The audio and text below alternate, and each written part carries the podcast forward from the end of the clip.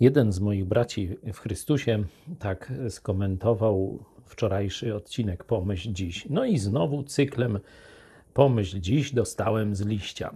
Przez chwilę pomyślałem, że no, może coś ja źle zrobiłem, no, przesadziłem, jakoś zbyt ostro coś powiedziałem, ale przypomniałem sobie, co mówiłem w rzeczywistości. Prawie nic nie mówiłem od siebie, tylko przeczytałem e, to, co Jezus powiedział o tym, jak zmarnować swoje chrześcijańskie życie za pomocą trzech takich prostych sposobów.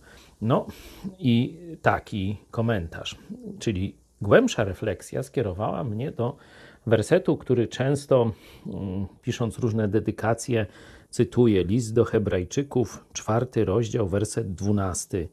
Bo Słowo Boże jest żywe i skuteczne, ostrzejsze niż wszelki miecz obosieczny, przenikające aż do rozdzielenia duszy i ducha, stawów i szpiku, zdolne osądzić zamiary i myśli serca. Cieszę się, że Bóg dał nam swoje słowo. Ono rzeczywiście jest ostre, ono przemawia, ono ocenia, ono pokazuje drogę w ciemności.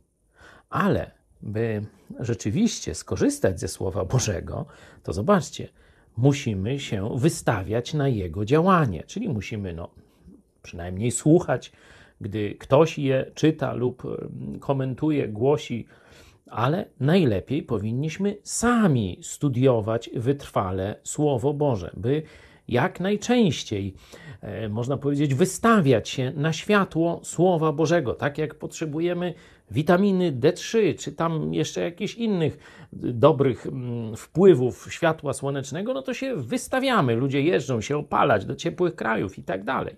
Słowo Boże jest światłem daleko większym niż słońce.